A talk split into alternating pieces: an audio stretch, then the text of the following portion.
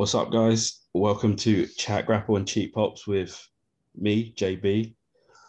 You know, certified G bona fide stud. Can't teach it. Cannot. And this right here is Chris Dread. He's not seven. Chris Dread. He's not, Yeah. seven, not seven feet tall, no. but he is the best Chris in all of wrestling podcasts, and you can't teach that.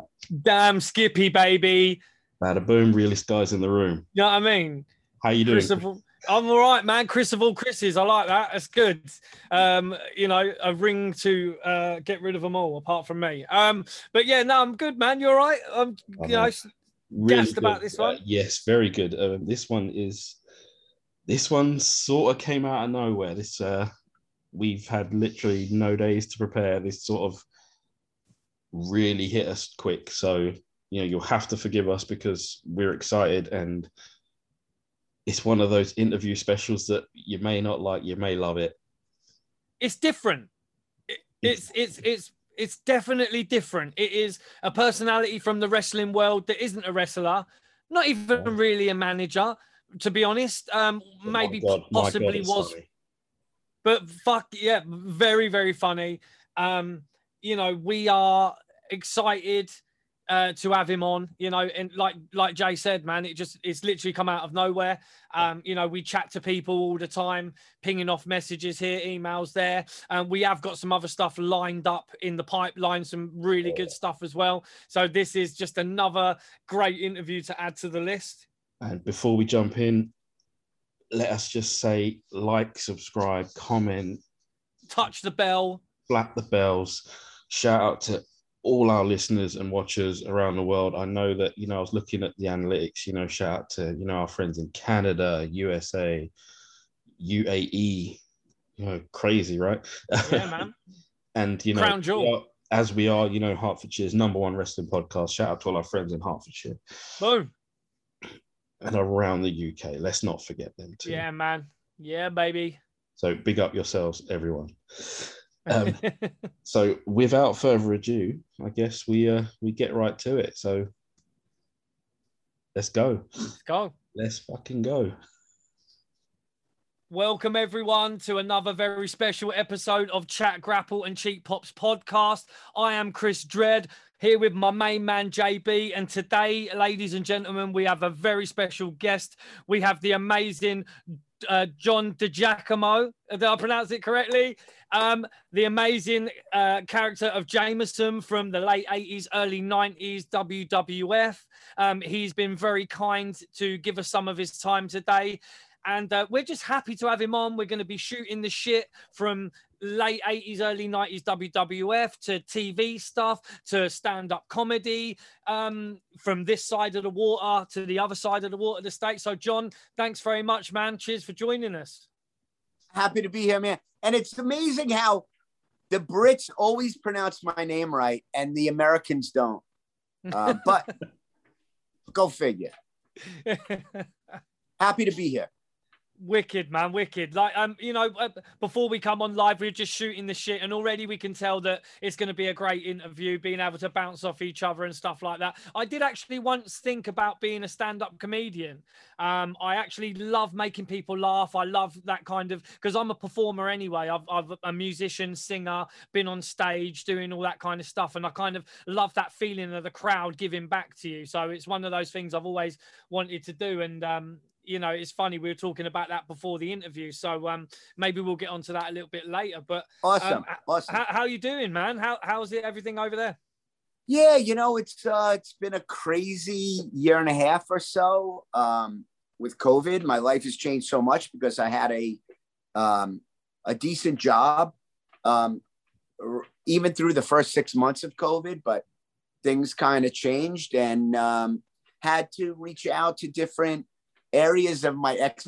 One of the great things I have going for me is that in my 40 years of adulthood, I'm talking about past schooling. My 40, I've had so many different jobs in so many different industries that I've been okay. I've been, even though I lost my main gig, um, it's been kind of fun trying to piece things together. Cool. Um, I wanted to show you something very quickly. Right, we're a very physical podcast, so as you can see behind, I've got a shitload of figures. Um, I love wrestle crap and any kind of stuff, but I'm also a huge collector of other things. So I'm a DJ, so I collect vinyl as well. So I've got this to show you, and just think, is this true? Was it true you were the merchandise manager for UB40? Yes. Is that correct? That's How fucking did you- crazy. How did you uh you heard another podcast? I think I've I think Yeah, I've only I- mentioned that. Yeah, I read about time. it on the yeah, I, I read about it on the internet and I was like, I've got to ask him about that because I bloody love UB40. Like oh my god. You you and me both, brother. They're my age. Um and um I kind of stepped into a great situation and literally besides the birth of my children, I swear to you, besides the birth of my children, probably the greatest year of my life. that's Being nuts. on the road with them. Wow. They're still going, John. They're still I going. know.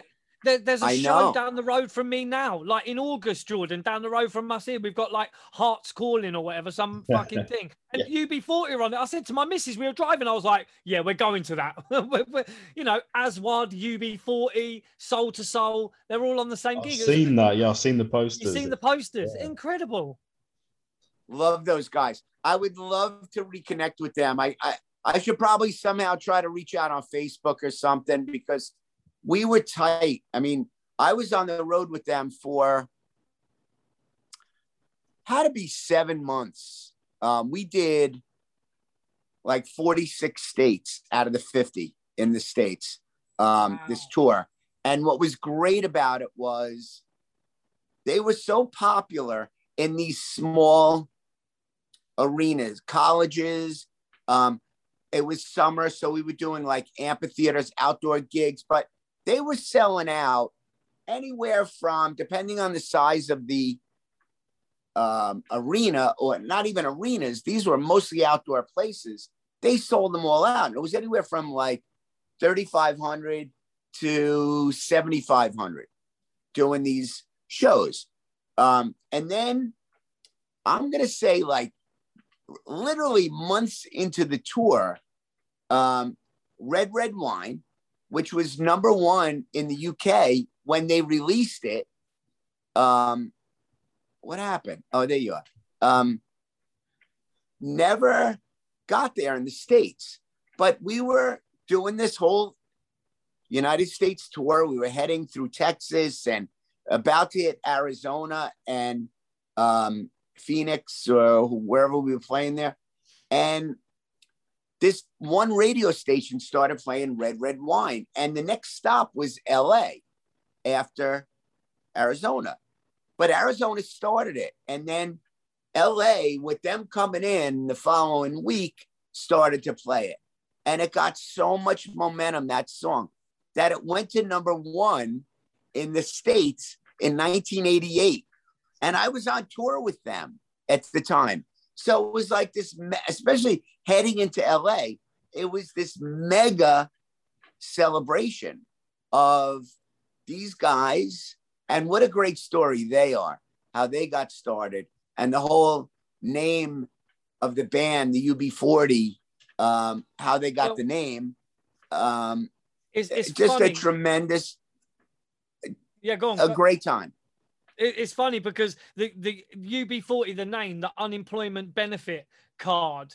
Um, I actually have um one of their albums that has got the unemployment benefit card on it. That is crazy. Yeah, I collect all sorts. Of, I mean, I love I love UB40, but you know, it's funny when I've read about that, I was like, I've got to show John this. Like, you know, this will bring back some memories. Yeah. Yeah. And it was such a crazy time. And I became, you understand, this is a British band touring in the States. They had their tour buses with the band and the crew, the band crew, you know, the closest members of the crew. Um, and there was a big British contingency of crew members. They brought their own guy, doesn't make sense to bring 60 people from Great Britain. So there was a lot of the crew was American. One of them being the um, the merchandise managers, me and my partner. And it was, there was definitely a divide, not nothing, no, not outwardly or rude or anything, but the first few days on tour, you could see who was in the country, a lot of them for the first time, and who the local crew was and all that. But if I tell you, it was a matter of days where I hit it off with these guys, and they were, uh, they they they were loving. The funny thing is, I hooked, I became very fast friends with Ali's guitar tech, Ali Campbell's guitar tech, and I. He was this wild guy. They called him Papa Dom.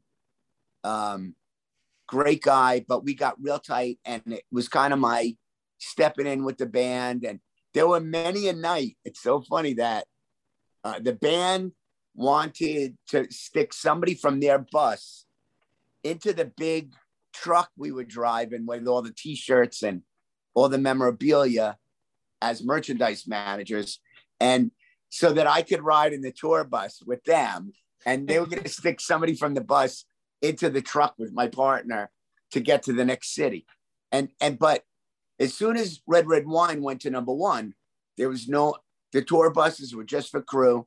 The band flew from city to city. And instead of doing these amphitheaters and colleges, we were doing Madison. Madison Square Garden sold out in like two hours when Red Red Wine went to number one. The Philly Spectrum, the Staples Center in LA.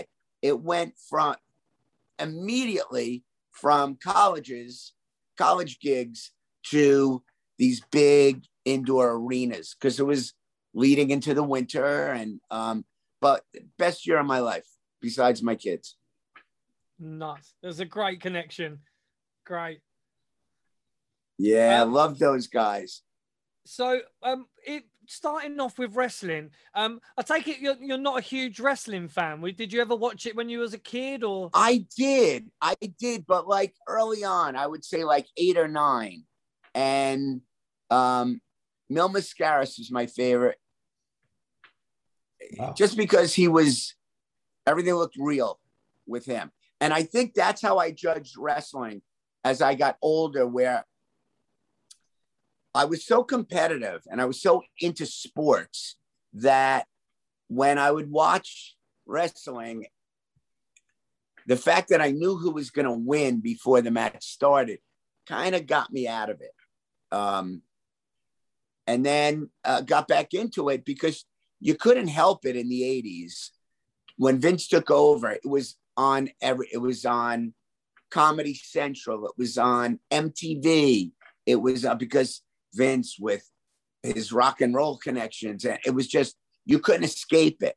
Still wasn't a fan, but I had a good idea who Vince was and Hulk Hogan and Andre the Giant. You couldn't not. So when I got this acting gig that Vince McMahon discovered me in, I knew who he was. I knew who Bobby Heenan was, even. Um, and he saw me in the show, said, Yeah, this is the guy I need. And that's how I got in. But I was not ever that, you know, crazy wrestling fan. And and you so you were brought in when when Vince brought you in was it literally he said something you know about the Bobby Heenan show was you were you specifically brought in for for for Bobby Yes for that and it, what it was was this show Vince saw me in was it was 50% scripted comedy and 50% improvisation and in each dining room there were six dining rooms in this establishment, you got to improvise with the diner, with the audience. And I killed it in Vince's room. I knew I did. And I knew who he was.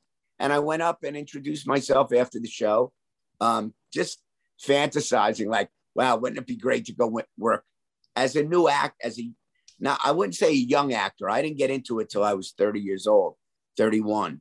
Um, but as a new actor, I kind of let the knowing I killed in his room, I let the fantasy run a little wild that Saturday night. Let me go introduce myself to Vince. And he was very nice, very complimentary, but not obviously not looking to have an extended conversation mm-hmm. about it. So I went away and probably woke up thinking about it Sunday morning, but by Monday morning, kind of forgot about it. But sure enough, they called, WWF called the theater slash restaurant that it was held in to see how could we get in touch with the actor that played Jameson. And they were able to get me there into Stamford. Um, and Vince told me when I got there, stay in character, just be Jameson. We're going to bring Bobby in. We just want to see how you guys get on. And it was great. I mean, it was from the get go, there was um, some chemistry there. And it, I actually think Bobby didn't know what he was in for, if I was like for real or not, that character. Um, but as things started to loosen up and he became Bobby, that we all know and love, um, it was magic. And they they offered me a contract that day, and that's pretty much how that all started.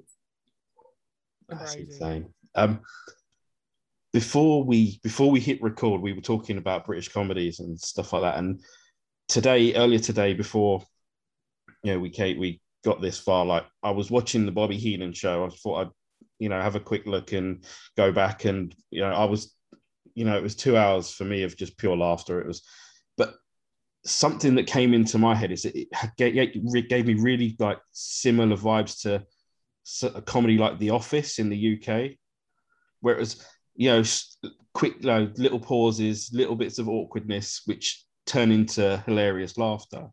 Like, I mean, obviously that was the plan. It was to, you know, but you and Bobby just had this really great connection on screen from the minute you walked out.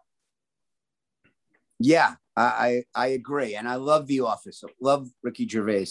Um, you know, a strong preference to British humor than to American humor. Nobody hate me for saying that, please. But um, yeah, um, and and you know, some of the best moments were that I think, um, from me anyway, uh, we had some moments on that show where I was able to break Bobby out of character, like yeah.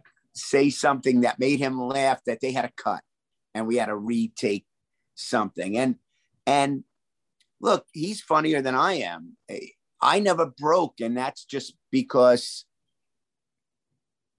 I was so locked in that as funny as I know that if Bobby did something funny, that my reaction to that would make that him even funnier. And that's what I live by. And I think it came out. And Bobby was always off camera, really complimentary um, about what I brought to the relationship. And even after we weren't working together anymore, um, but we were still both under contract, and he was just announcing what I was doing he said that you you still physically are feeding me stuff that I can use, like reaching into my pocket and pulling out a sandwich or a hot dog or something in my suit. you know like there were props that I brought that Bobby you know was always very complimentary about how easy it was to be funny with me. And that meant everything to me because you know I I, I knew I got I got it very early on that Bobby was that that one guy, that one guy at the WWF that if he decided to go to Hollywood when he was 18 and not get involved in wrestling, he would have been a Hollywood star. He was that talented. You can't say that about, um, I don't think, any other um, professional wrestling personalities. I mean, yeah, John Cena's done movies. The Rock has done, but because they they're these like chiseled uh American hero type action figures. Bobby could have made it as, you know, a funny guy, um, a serious actor. He was that talented. These guys can't, you know, yeah, I'm not taking anything away from them. God bless them. They they're they're talented guys in their own right, but not, you know, they're not Tom Hanks. They're not uh actors per se. They could play great action characters on film. But Bobby could have been that guy that was doing, you know, like um, uh, Meet the Fockers or you know, uh, you know, Meet the Parents or movies like that, like Yeah. Charles Grodin type movies or um, you know, you you guys get what I'm saying. That Yeah, like you, you know what? like like like like movies that required actors not action. Bobby was that one guy that i ever met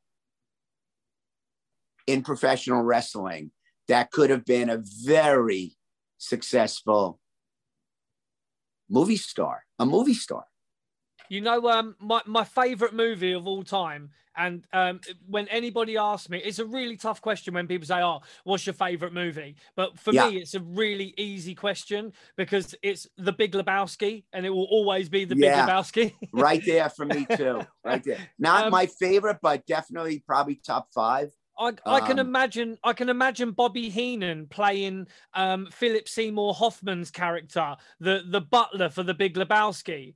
You know, uh, Brandt. You could pick almost Amazing. any, fu- yeah.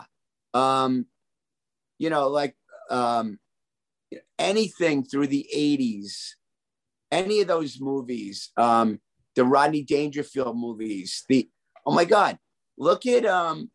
All right, here's a great one. I think he would have killed Caddyshack. Do you remember Caddyshack? Yeah, that Ted Knight played Yeah. that. Picture Bobby being that guy.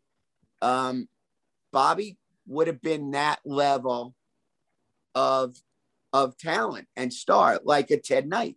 Yeah. Um, yeah, he he was just really good with. I mean, because Bobby, apart from like acting and comedy, as a wrestler himself, he knew the psychology of the business and how to get reactions from people. So that's why he was just he was just Yeah. so good because he knew how to A- a- play people. and I, I've never seen him do it, but I'm sure if you handed him a script and that script was a scene, a very sad, dramatic, tearjerkery scene, he would have nailed it because drama is so much easier than comedy. And he was he was that talent. But I, I, I look at him and say, you put him in a in a, a movie where somebody's dying, and this guy will make you cry. As easy as it is for him to make you laugh, this guy can make you cry. Well, He was that talented. He actually nearly did that to me when he left the WWF. When him and uh, Gorilla Monsoon, there's a, a scene at the end, like, and even though he tried to kind of make it funny as well, but he was also playing it really sad. Basically, um, he was getting chucked out the building, and he, they were throwing his bag after him and chucking him out and that. And you know, they're like, "What is this in your bag?" And he's like, nicked all the cutlery from the from the catering, and all the cutlery's coming out, and he's like, "No, no, no, I need that for later." Like, and he's kind of grabbing it up, but then just the way he plays it in the end, Jordan, you remember that bit where he's standing outside the doors and like, you know, he's kind of, oh, you know, Yeah. it- it- he's just amazing. He he always said like when it comes to wrestling like if you you've got to believe it's real to make people believe it's real you've got to believe it yourself so you know whether he was being grabbed by andre the giant he he actually played it as if andre was going to eat him you know and whether he he always played it like everything was real and that was Yeah. why bobby was And- just great Right. And I and I think that's another thing that he respected in me was that I got roughed up pretty good in my time there, in You my took years, man, whether yeah. it was Yeah. whether it was prime time or um or when they put me on the road with the bushwhackers and the Royal Rumble. And and my thing was always whatever talent I was working with to say, fucking hit me, throw me, you know, sm- uh, uh, I, I didn't want to do it if it didn't look real. And a lot of the wrestlers really respected that. And I was in really good shape in those days. I mean, I was, you know, I was a, a regular gym goer. I had some fight training and gymnastics, and I knew how to fall. I wasn't worried about getting hurt. And I think that those those popular wrestlers at the time that I did get a chance to work with physically were really um, a lot of respect that I wasn't one of those non wrestling personalities that didn't want to. I wanted it to look real, or I, I, or I didn't want to do it. And one of the fa- my favorite people to ever work with because she bought right into it was sensational Sh- Sherri. We actually had two moments where she beats the shit out of me, and it and it looked like she was beating the shit out of me because she was, and it was like two of my favorite moments ever um, doing stuff. Sherri was one of the greats for sure. I mean, we wax lyrical about Bobby Heenan, about Sherri on this show. You know, she was one, she was legit. Like, um, you know, and so w- w- would you say you're pretty close with uh, a few people backstage and, you know, spend a bit of time with them and that? Who, who would that have been? Yeah, I, um, she was probably when, when, when toward the end, when I was um, only touring, which I didn't want to do, I never signed up for, but, but because of uh, prime time changing into Raw, everything was shot in the arenas on the road. There was no more studio stuff. Um, but and I only did uh, I like three tours and the Royal Rumble, um, as far as road work went. But being on the road, and you're on the road with just about everybody who's anybody in terms of the talent. Um, she was uh, easily my best friend on the road in terms of um, sneaking off and smoking a joint or um, because there was no, you know, it was those were not smoke pot smoking days. Those were, you know, yeah. cocaine, drinking, yeah. steroids, you know, and I was so not there yeah. that I didn't even want to go out after the gigs. And everybody that's what everybody did. They, they when the show was over, everybody left together and went to strip club and got trashed and and I would hide or I would try to sneak back to the hotel to not have to go hang out um because I wasn't doing those things. Um so I it was kind of like sort of a lo- it was sort of a lonely life on the road in terms of um and not that I wasn't shown love by the other talent, I was. Um, you know, uh, there were there were a good number of talent that really uh, respected my sense of humor and that I looked nothing like that character because I was in shape and in street clothes. You know, I could go do my gig, my my my bit at a live show, go take a shower, come out and watch the rest of the show as John, and nobody recognized me. And all I did was grease my hair and wear glasses. But I I didn't need glasses. I, I came out with no glasses in my regular hair and in in um in clothes that you could see this is not Jane, you know, this is a, a guy that's in, you know, looks really athletic.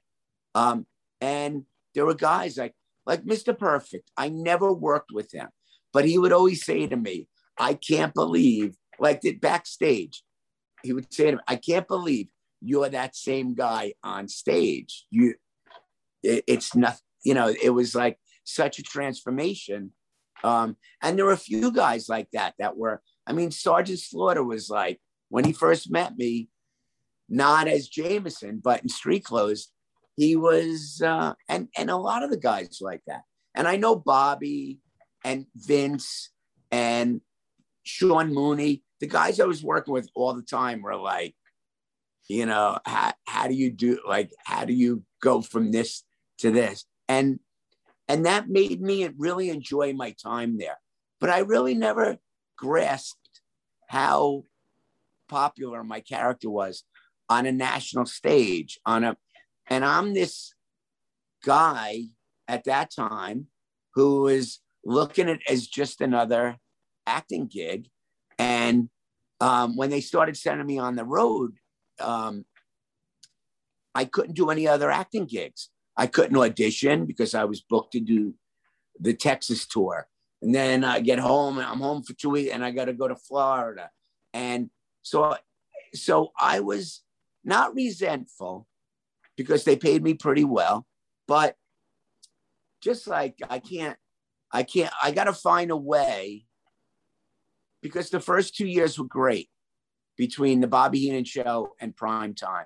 It was great. Everything was done in the studio, a half hour from my house, 40 minutes from my house. Um, and I could do other acting work, commercials, did a couple of TV shows. Um, and I kind of soured when it became my only gig because I, the only way I could honor my contract was to go out on the road. Um, so, so I shot this tape uh, are you familiar at all with this tape, the lost episode that I found? Jameson, Jameson training tape. Yeah, yeah. Have you seen? I just released, I think the third part, three out of four, yeah. um, on Facebook. Um, the fourth one is the best. It's hilarious, but it's it was basically didn't shoot it for entertainment purposes shot it with a friend who's not experienced. We didn't know lighting, sound, uh, but it, it was just a demonstration to give Vince an idea for a storyline that I could honor the last few months of my contract shooting right here locally, New York, Stamford, Connecticut, wherever, where I didn't have to go on the road. And there was still a storyline to be had. And basically, the storyline, this was right after the Royal Rumble um, where the genius Lanny Poffo roughs me up pretty good. And it's Jameson joining a gym to get in shape to kick the genius's ass for embarrassing me. And it's the funny, I look at it now and I, it's, it's so crude. I mean, it's so unprofessionally shot, which almost makes it funnier because it's Jameson. It does, it does bring and, out Jameson quality to it. Yes, and it's it, I personally think it's funnier than anything I ever did with the WWF. I I really feel that way.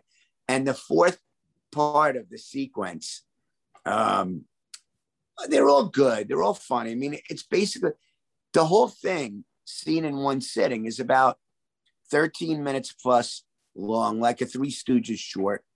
Um, and all seen together, it's a great film, but I and I have others written that I still, even though I'm an old man right now, I know I could shoot these and make them funny. It's Jameson uh, basically getting uh, jobs, um, going to work.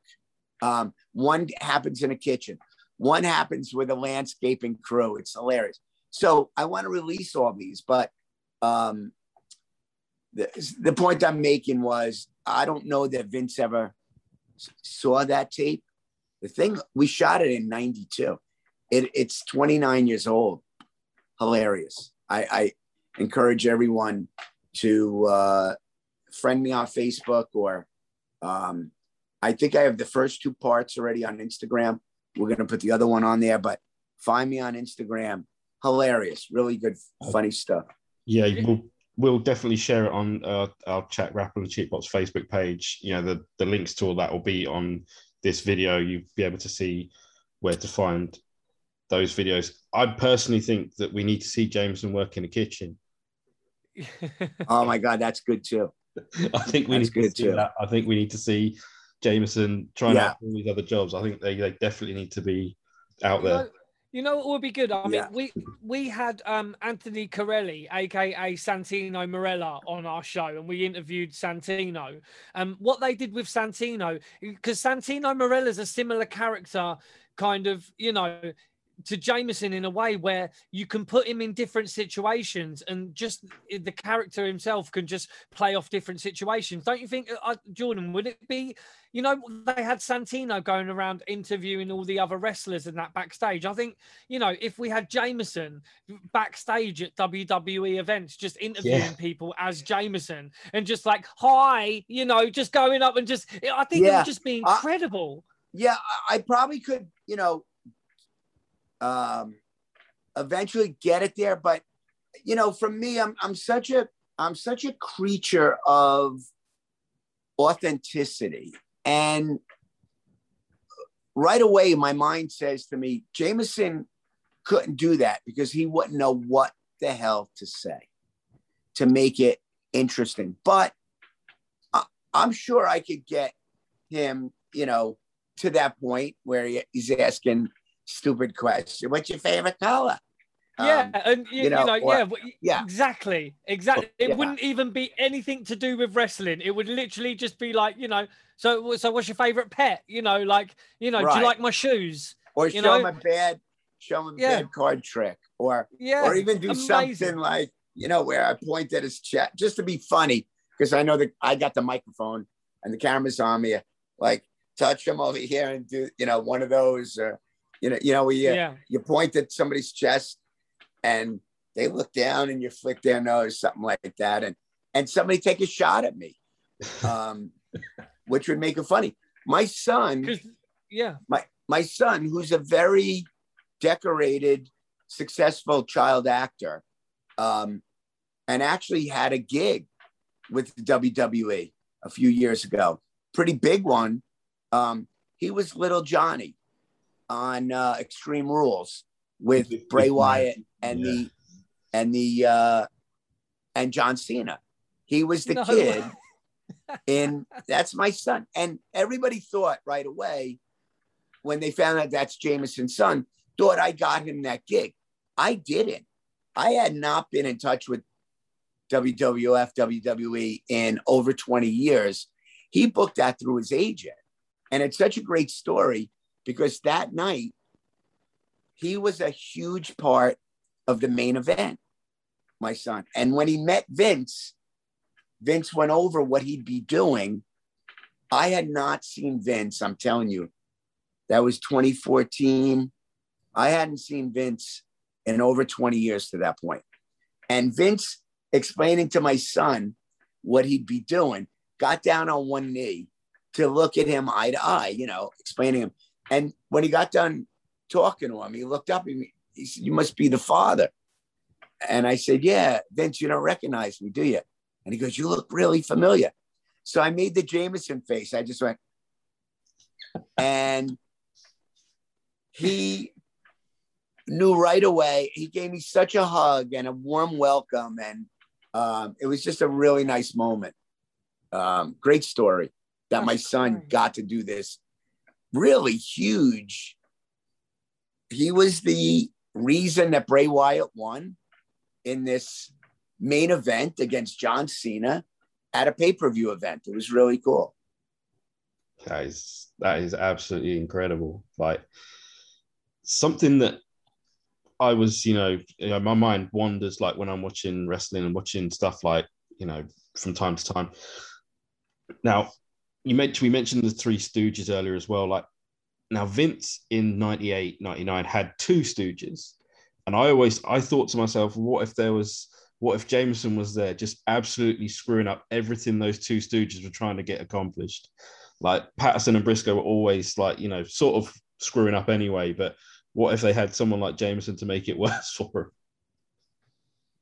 Yeah, I you know it's funny. I mean, um, when I left, um, which was 92, I still went back and did a couple of promos and stuff. Vince was great um, when my contract was getting ready to expire.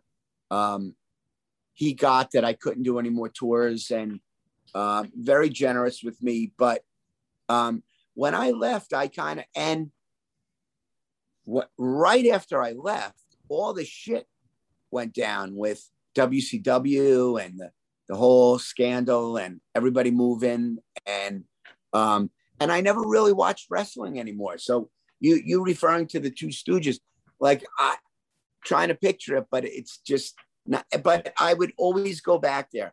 I would all if they asked me to. Um, you know, I think Jameson is a great documentary on their channel.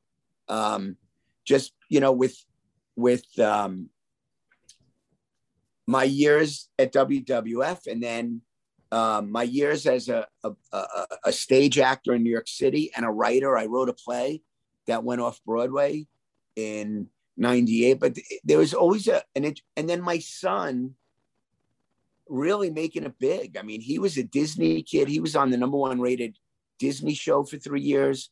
Um, you guys know who kevin james is um, love kevin james king of queens, king of queens yeah yeah yeah, yeah. yeah. well when when he did his last show um, on a major network in the states kevin couldn't wait my son played his son on that show and wow. he did um, a movie that was huge in the UK. It's called Brooklyn with Saoirse Ronan. Um, he had such a breakout role. It, it, was up for an Academy Award, that movie, wow. and and Saoirse was up for um, Best Actress that year. And my son had a role in that that was just killer. He just got the biggest re- reviews. So he's gone on to have this great career. And it's really why I never got back to acting was because he was so much um his resume was very very quickly so much bigger than mine and it just made more sense for me to run his career than for me to make a second go at it um so that's kind of how that wound it up that's crazy. So you um, you, you have children. You, you say you have two children? Yeah, my daughter is a superstar too. She um, she's got a big job with um, um, Meals on Wheels. Um, she's uh, she's 22 and um, she's a superstar. Very shy, a knockout. Could have been a model. Um, doesn't have the same personality her brother has. So I never put that on her, but just really, you know, straight A student, graduated college a year early. Um, two great kids, which is, you know, I've made so many mistakes in my life, but um, the one thing I could say, uh, my greatest accomplishment are the two kids that I have, for sure, easily. It's great.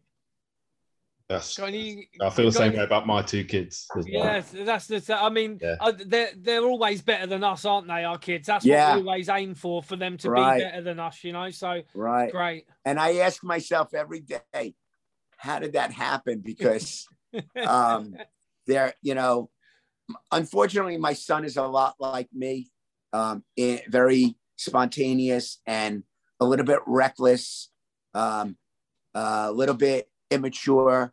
My daughter, total opposite. Um, and and neither one of them are like their mother either. It's just like we look at each other and say, "How did we do this? These these kids are fucking awesome." Did, WCW ever call to maybe rekindle yes. with Bobby? Um, just uh, my interest. I would have had to relocate from New York to Atlanta. Um, because I wasn't willing to travel.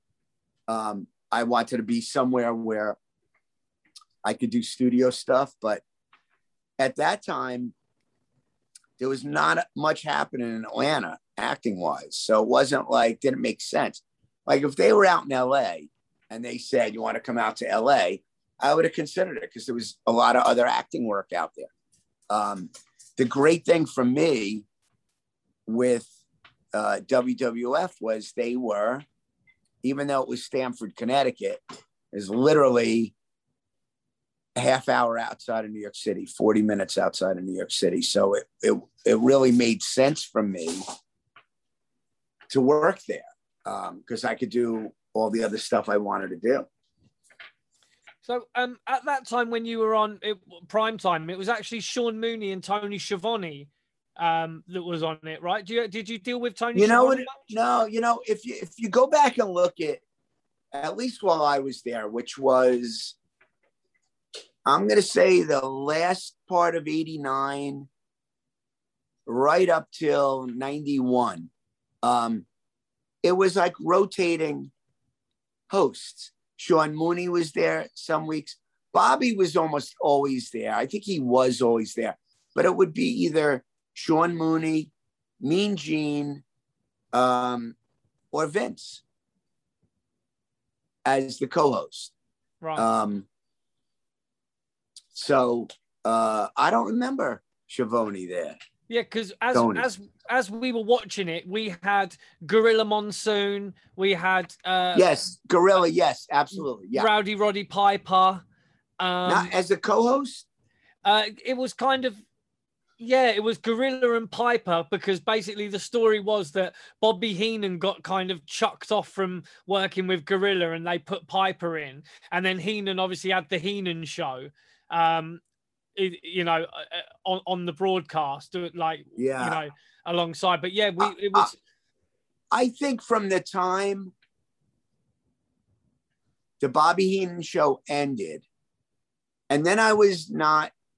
I think they it took them a couple months to figure out what to do with me because they hired me to do the Bobby Heenan show, and they only did four episodes yeah, before they got shut down by the network. Didn't like it, and the whole family at WWF loved it. The the the the the talent, the executives, the fans, but the network was like, nah, we don't like this. So it, then there were a couple more months went by, but I'm going to say by fall of '89, from that point on, I was a regular, and I can't remember. I can remember Sean, Bobby, Vince, Mean Gene, and very rarely, but a couple of times, Gorilla. Um, but uh, yeah, I don't remember Tony doing it. I don't remember um, Roddy. I, I remember Roddy being on primetime as a guest, yeah. but not as a host. Okay. So, I mean, when you say the network didn't like it, I mean, the, the Bobby Heenan show was at times pretty close to the mark as well, you know, because you had the Oinkettes on there. Yeah, Um, you know, right. Bobby, But but it what what it was was it was in the two hour. It was the last thirty minutes of the two hour prime time show, and um and I think part of the surprise of them coming in and saying and and shutting it down the network was that I thought everybody was kind of looking at it as a part of prime time and not as a separate entity. And USA came in and shut it down as if it was a, a private entity. And we just extended prime time another half hour. We didn't put a different show into subs. We just went back to the full two hours. Yeah. And um, and I had some great moments as an audience member at prime time. I mean, that was really my I, I enjoyed that almost as much as the Bobby Heenan show because they gave me something really funny to do each episode. And I got to work with, you know, uh, Ted and Sherri. Um, um, and, and, and Ted was great. Million Dollar Man, he was great. Um, I got to work with Bret Hart and the Berserker, great two episodes with the Berserker, the Warlord. Um, and always uh, got roughed up. Skinner at one point um, always got roughed up by the bad guys and rescued by the good. I've gotten rescued by Andre the Giant. Like you know, who's better than that? Like who, you know, it was it was a great time. It was it was heartbreaking. It was such a dramatic change for me when they they stopped primetime and went to Raw and I now had to jump on an airplane um, to you know to to go make my money. Um, Crazy. And I was not- What's become. yeah, I was not I was not up for that, but um, you know Vince could have been very much like yeah, we don't need you. Or, but Vince really wanted me involved. And um, he put me with the Bushwhackers, thinking that, you know, well, there's three stooges, you know, right there. Yeah. Um, Yeah. um, and I always felt bad for them because I was so not a wrestler. Vince was getting so much flack from his close circle of advisors that were all old school, like Pat Patterson, and um, that just didn't think Jameson was right for the the ring, you know, the wrestling ring, and and I kind of felt like, you know, maybe Butch and Luke felt like, oh my God, you see what did this? They're sticking us with Jameson, but other wrestlers said to me, nah, they're happy because they need something to put them over again. They're kind of like, you know, this mm-hmm. will this will put them in. You'll bring them back to the forefront of of TV and interest, and so. Uh, but what great guys they are! Holy shit! They never made me feel like, uh, you know, we got to, you know, we got to include. They let me do my thing, and they were always very.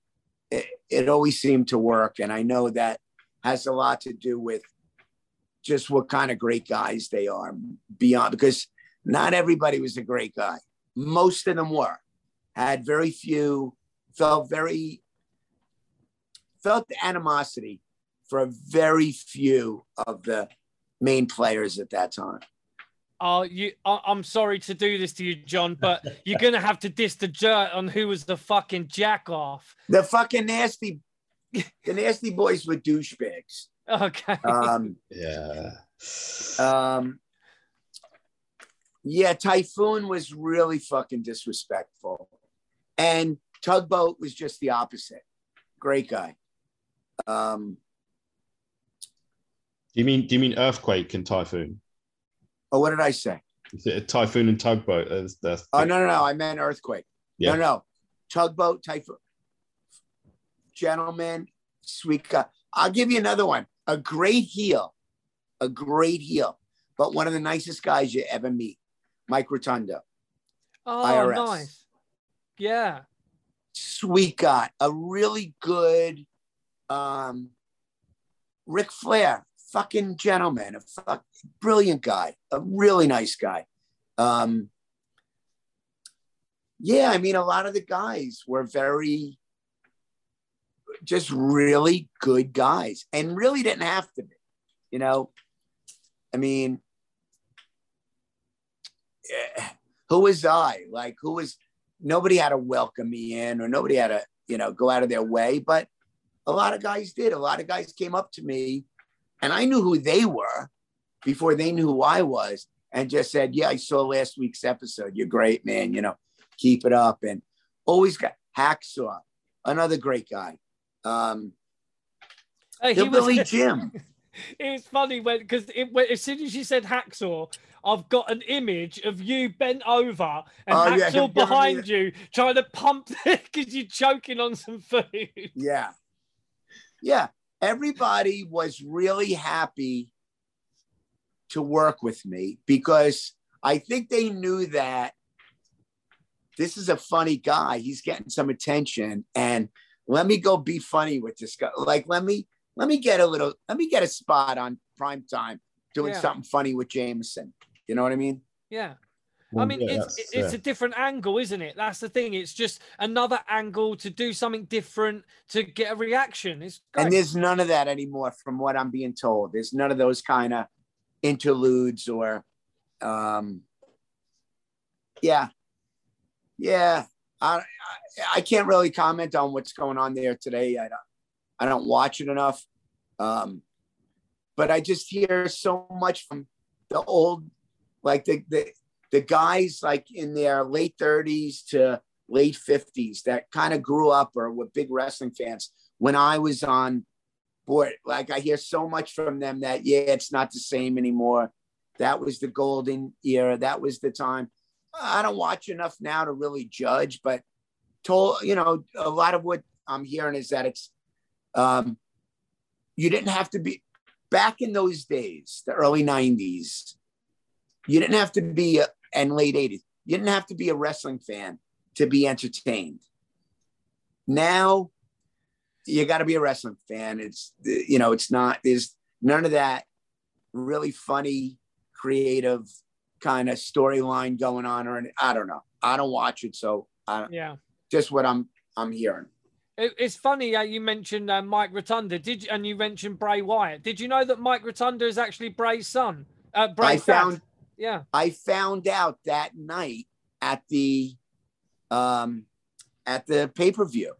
It was it was. We we all, I only did it because they offered him the role. Um, he booked it through his agency, James, my son, and when they said you got it, you got to be there. It's at the Meadowlands in New Jersey, which is It's Another- yeah. half hour ride for me. It was close, but we had to be in LA. We had to be on a flight that Monday morning at 8 a.m. And he was only like nine years old. And I know how these things go. We're going to get home after midnight. I got to get him on a plane. I didn't want to do it, but I said, I got to do this. I was there 20 something years ago. He's going to get to do something with it. So we did it. And not knowing what we were doing, I thought maybe he was going to be some punk kid in a promo or something. The fact that he was the kid that stopped Bray Wyatt from exiting the ring in that steel cage match, he was the star of the night. Um, was just so cool. And he had done this commercial like the year before for American football, the NFL, that went viral when it came out was hilarious. It went viral on YouTube. Two million hits the first weekend. And the commercial was still running when we went to go do the pay per view that night. And when it started getting around the, the, the, the green room, the backstage where everybody's hanging out, all the wrestlers, it's the word starts getting out. That's the kid from the Cam Newton commercial. Wrestlers were coming up to him to take pictures instead of him being this nine year old kid going around getting. They were coming up. The Bella twins, evidently huge American football fans, took so many pictures with him and um, Goldberg, not Goldberg, Ryback. I, in fact, I have the mask. I don't know if you saw that. You even know the event I'm talking about, but he kind of won the match for the Wyatt family.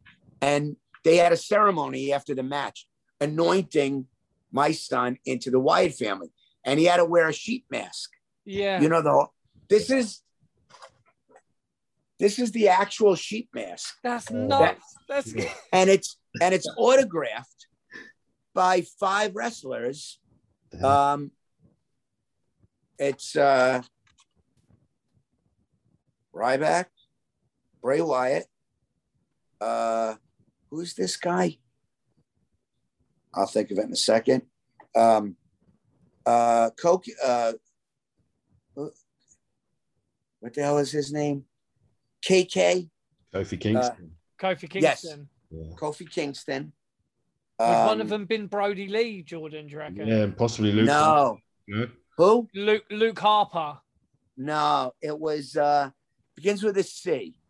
Corey, Casey, uh Cody, Cody Rhodes. Could have been Cody. Yes, was Cody he there Rhodes. at that time? Cody, yeah. Yeah. Cody Rhodes, Bray Wyatt, and who's this guy here?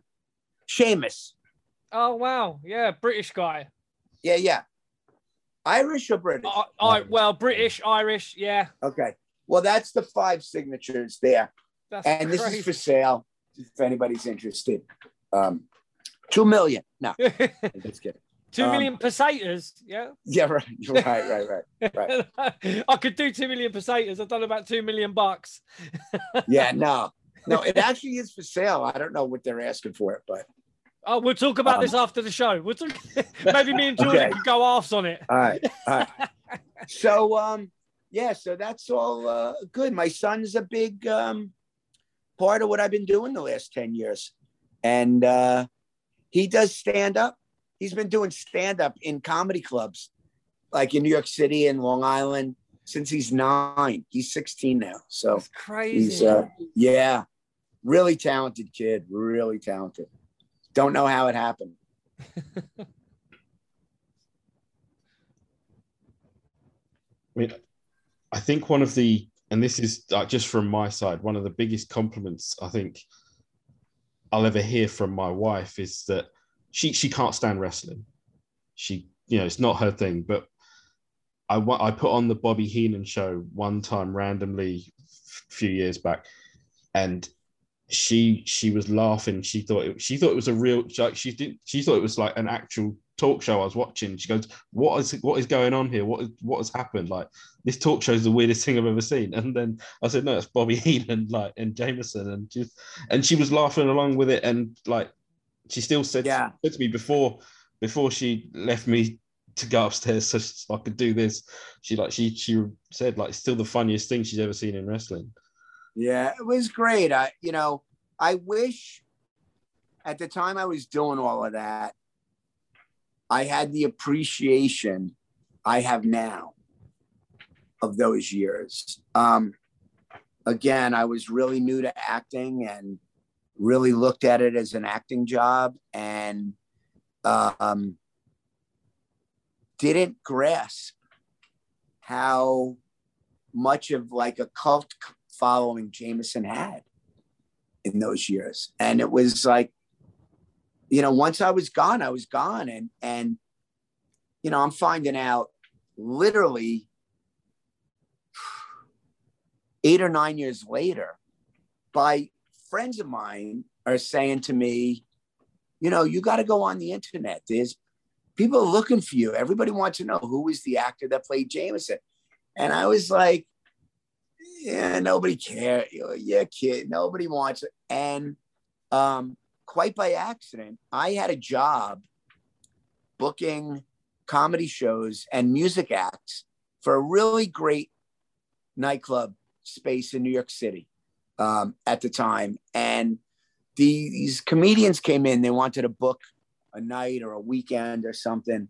Um, and we're talking, and somehow it got around to, I said, Yeah, I did Jameson. Uh, And these guys were actual wrestling fans, knew who Jameson was. And they said, Please, can we put on our poster, on our, on our, I don't, I don't even know if Facebook was around. It was around, but um, on our website, on our poster, can we put your picture and say special guest appearance by Jameson?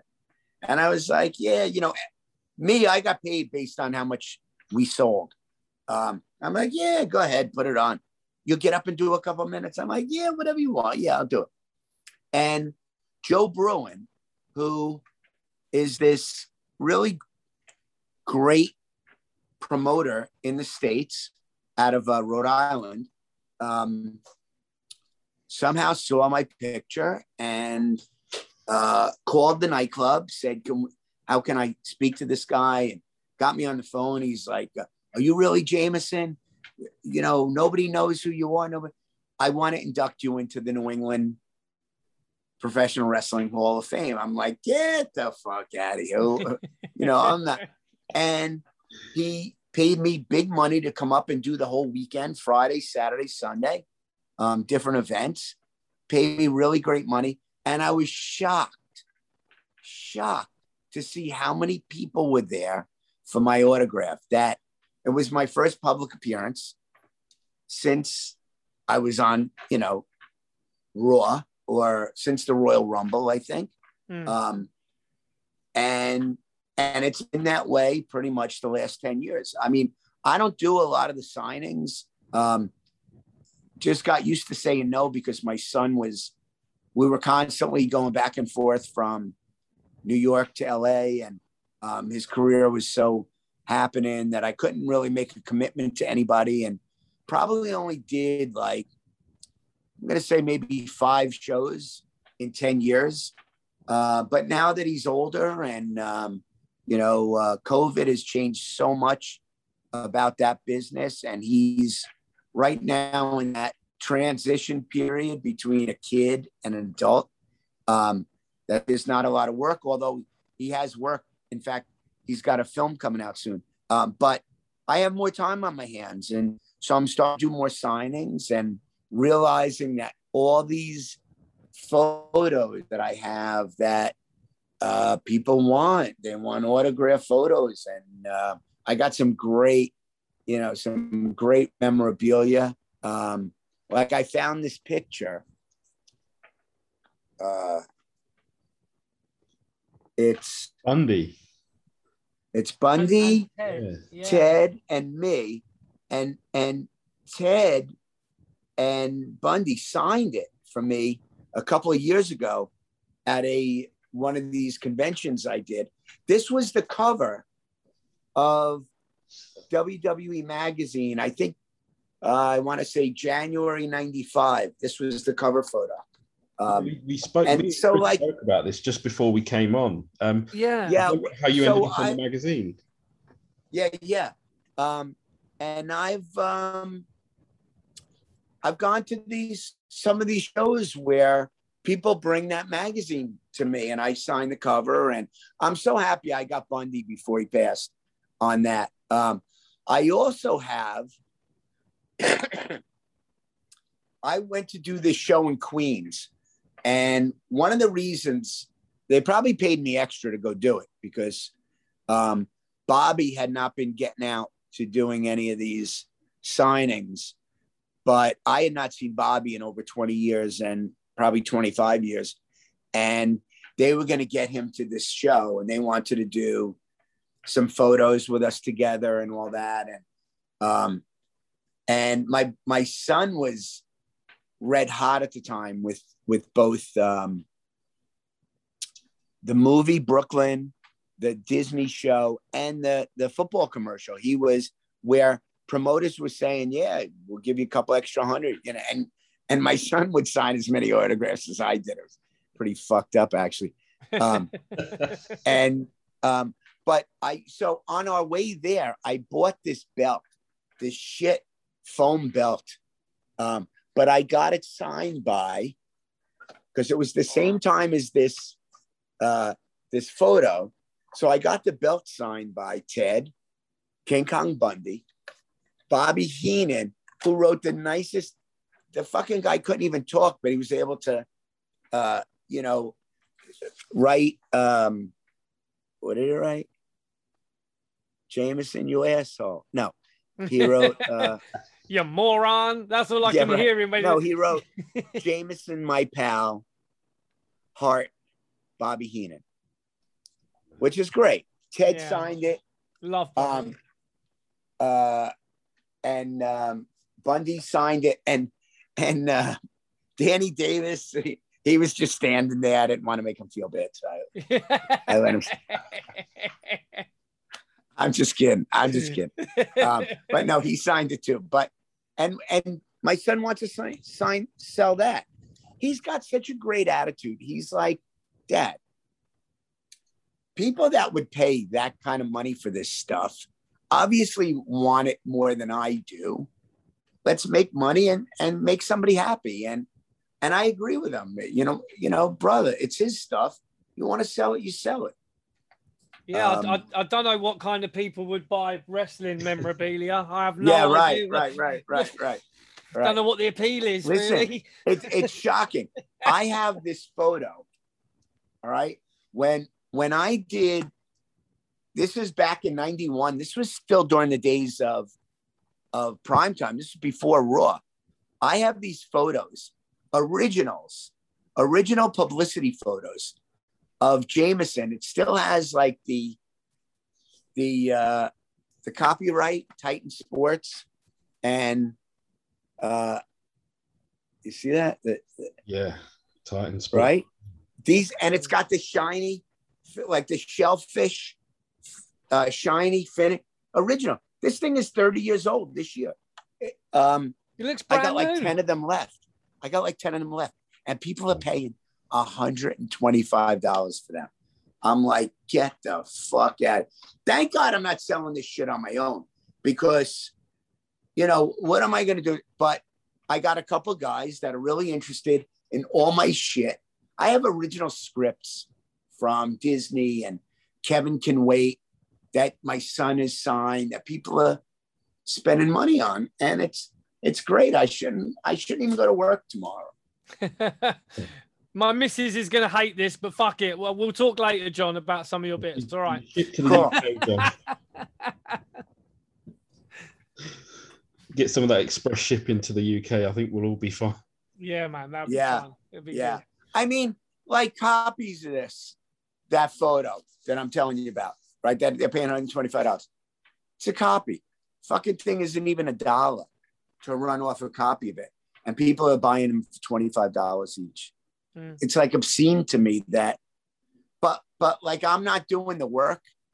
And I got a couple guys doing it for me. So I do what they tell me. And I'm like, all right, you know, uh, I'll take it. It, it's it's guys like like you said of a certain age group who have the nostalgia and the memories of that time um Yeah. you know where we're all just big kids really you know and we're just kind of looking back at a time where things were simpler you know we could just sit down and watch you know fucking bobby heenan and jameson Right. and the oinkettes and you know Right. we just See, know, I collect Teletubbies. No, I'm just kidding.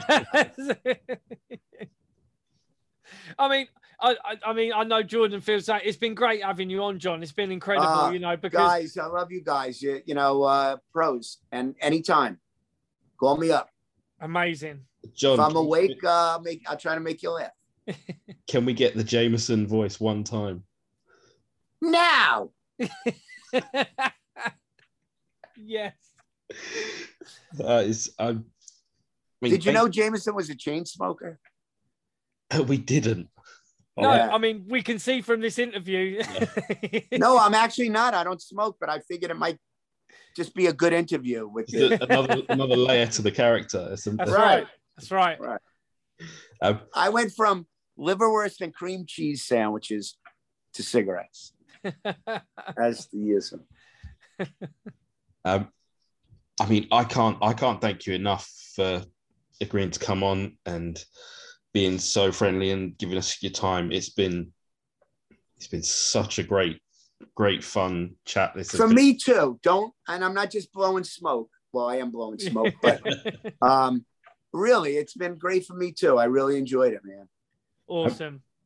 Have, has, there, has there any been? Has anyone ever contacted you about coming to the UK and doing any work at, at all? You know, I swear to you, I almost was there in March doing a commercial. It came down to two guys doing a bagel, a bagel commercial, shooting in London, and um, and I was praying I'd get it just because I wanted to. You know, I've never, I've been out of the country, but never to Europe.